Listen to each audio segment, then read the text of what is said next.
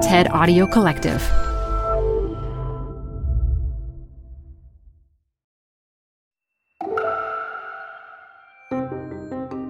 Hello there. This is Chris Anderson, head of TED. We have something truly special for you today. It's a talk from His Holiness Pope Francis, given at the recent Countdown Global Launch event. Countdown is TED's new global initiative to accelerate solutions to the climate crisis, and this talk was a big highlight. Uh, to get involved, check out countdown.ted.com and subscribe to the Countdown podcast wherever you're listening to this. And now, here is Pope Francis. Welcome to the Canva guided meditation for stress at work. Impending deadline? Generate Canva presentations in seconds. So fast. Brainstorm got too big? Summarize with AI in a click. click, click. Writer's block? Release with Canva Magic Write. Magical. Stress less and save time at canva.com. Designed for work. Canva. You're growing a business and you can't afford to slow down. If anything, you could probably use a few more hours in the day. That's why the most successful growing businesses are working together in Slack. Slack is where work happens, with all your people, data, and information in one AI powered place. Start a call instantly in huddles and ditch cumbersome calendar invites. Or build an automation with Workflow Builder to take routine tasks off your plate, no coding required. Grow your business in Slack. Visit slack.com to get started. As a listener of the show, you know the climate is changing the way we live our lives in some big ways. I want to tell you about another podcast that can help you get your head around the crisis. It's called Climate One. The show is hosted by Greg Dalton and Ariana Brocious, two journalists who have been covering climate for years. Each week, they get behind the headlines and talk with the experts and activists, politicians, and artists who are shaping the way our world responds to climate change. People like Senator Cory Booker and the legendary Jane Fonda. These are really smart, in depth conversations that cover all aspects of climate change, from cutting edge solutions like geothermal energy to the ways you can lower your carbon footprint just by considering what's in your closet. New Climate One episodes drop every week. Find them on Fridays, wherever you get your podcasts. Buongiorno. Hello. We are living during a historic moment, marked by difficult challenges, as we all know. The world is shaken by the crisis caused by the COVID 19 pandemic, which highlights yet an even bigger challenge the socio environmental crisis. This requires us, all of us, to face a choice the choice between what matters and what doesn't. The choice between continuing to ignore the suffering of the poorest and to abuse our common home, the planet. Or engaging at every level to transform the way we act. Science tells us every day with more precision that urgent action is needed. And I'm not dramatizing here, this is what science says. If we are to keep the hope of avoiding radical and catastrophic climate change, and for this, we must act now. This is a scientific fact. Our conscience tells us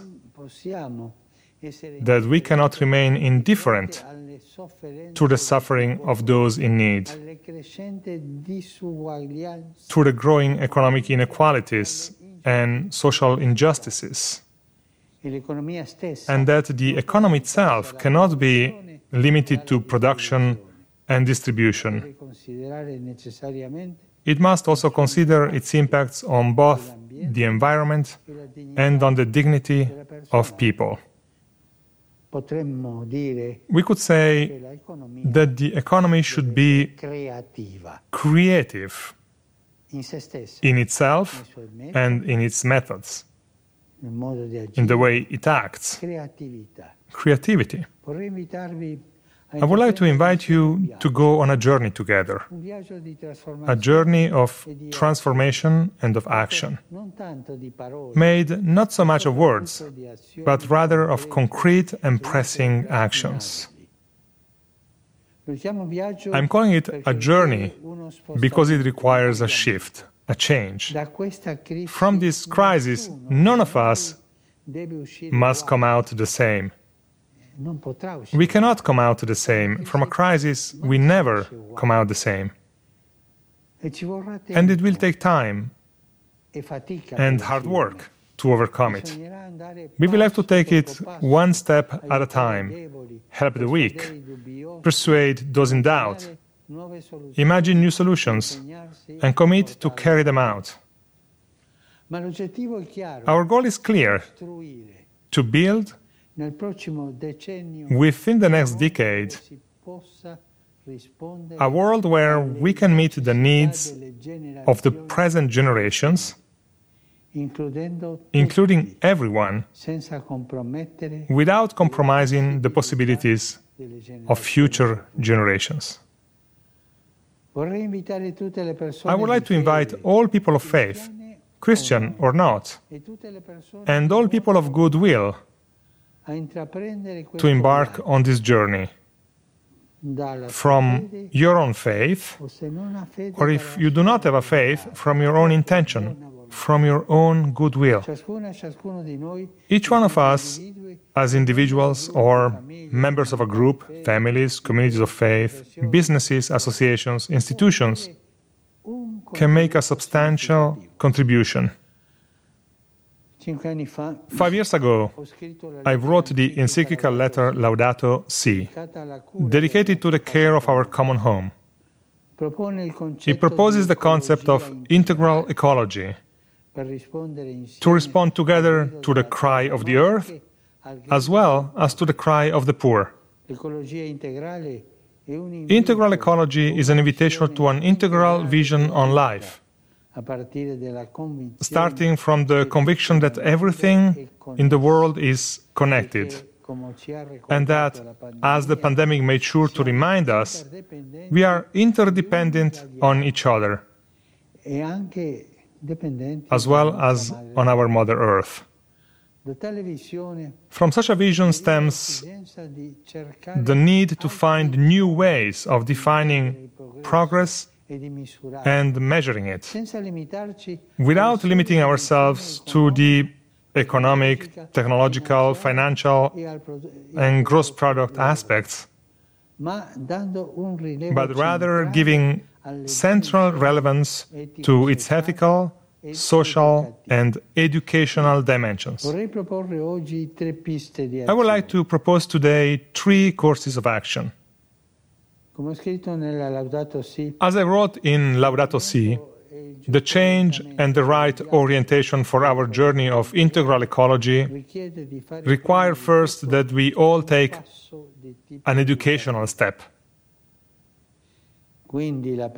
So, my first suggestion is to promote at every level an education geared towards the care of our common home developing the understanding that environmental problems are linked to human needs. We must understand this from the beginning. Environmental problems are tied to human needs. An education based on scientific data and on an ethical approach. This is important, both of them. I'm encouraged by the fact that many young people already show a new ecological and social awareness. And many of them fight generously for the defense of the environment and for justice. As a second proposal, we must focus on water and nutrition. Access to safe and drinkable water is an essential and universal human right. It is essential because it determines the survival of people and therefore is a condition for the exercise of all other rights and responsibilities. Assicurare un'alimentazione adeguata Providing adequate nutrition for all attraverso metodi di agricoltura through non destructive farming methods should become the main purpose of the entire cycle of food production and distribution.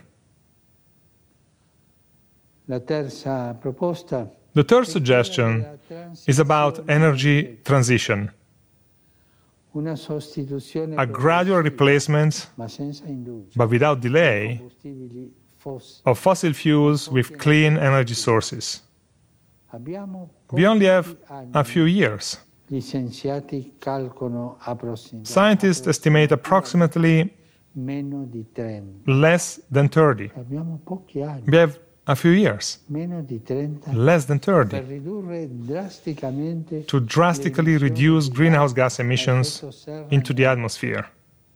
questa transizione deve essere non solo Not only must this transition be quick soddisfare i bisogni and capable of meeting present and future energy needs, deve essere attenta it also must be attentive to the impact on the poor, alle popolazioni locali on local populations, lavora nei settori as well as on those who work in the energy production sectors. modo per favorire questo cambiamento è di One way to encourage this change verso le esigenze is to lead businesses towards the urgent need to commit themselves to the integral care of our common home, excluding from investments those companies that do not meet the parameters of integral ecology, while rewarding those that work concretely during this transitional phase to put sustainability, social justice, and the promotion of the common good at the center of their activities. Molte organizzazioni cattoliche Many organizations, Catholic and of other faiths, have already taken on the responsibility to act in this direction. In fact, the earth must be worked and nursed, cultivated and protected. We cannot continue to squeeze it like an orange. And we can say that this, curare la terra taking care of the earth, è un diritto umano. is a human right. Queste tre proposte These three proposals must be considered as part of a larger group of actions that we must carry out in an integrated way in order to find a lasting solution to these problems. L'attuale sistema economico The current economic system is unsustainable. Siamo di fronte all'imperativo We are faced with the moral imperative and the practical urgency to rethink many things the way we produce, the way we consume, usare la nostra our culture of waste, our short term vision, the exploitation of the poor, and our indifference towards them, the growing inequalities, and our dependence on harmful energy sources. We need to think about all these challenges. Integral ecology suggests a new conception of the relationship between us humans and nature. questo porta a una nuova economia. This leads to a new economy where the production of wealth is directed to the integral well being of the human being and to the improvement, not the destruction, della casa comune. of our common home. It also implies a renewed politics, conceived as one of the highest forms of charity. sì. L'amore è interpersonale, Yes, love is interpersonal, but love is also political. coinvolge tutti i popoli.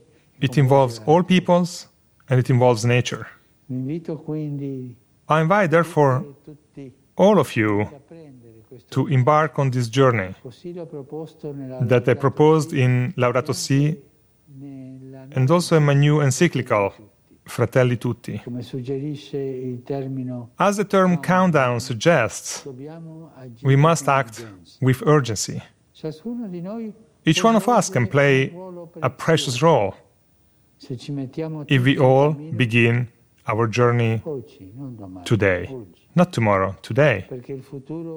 Perché il futuro Because the future is built today. And it is not built in isolation, ma è in, but rather in community and in harmony. Thank you.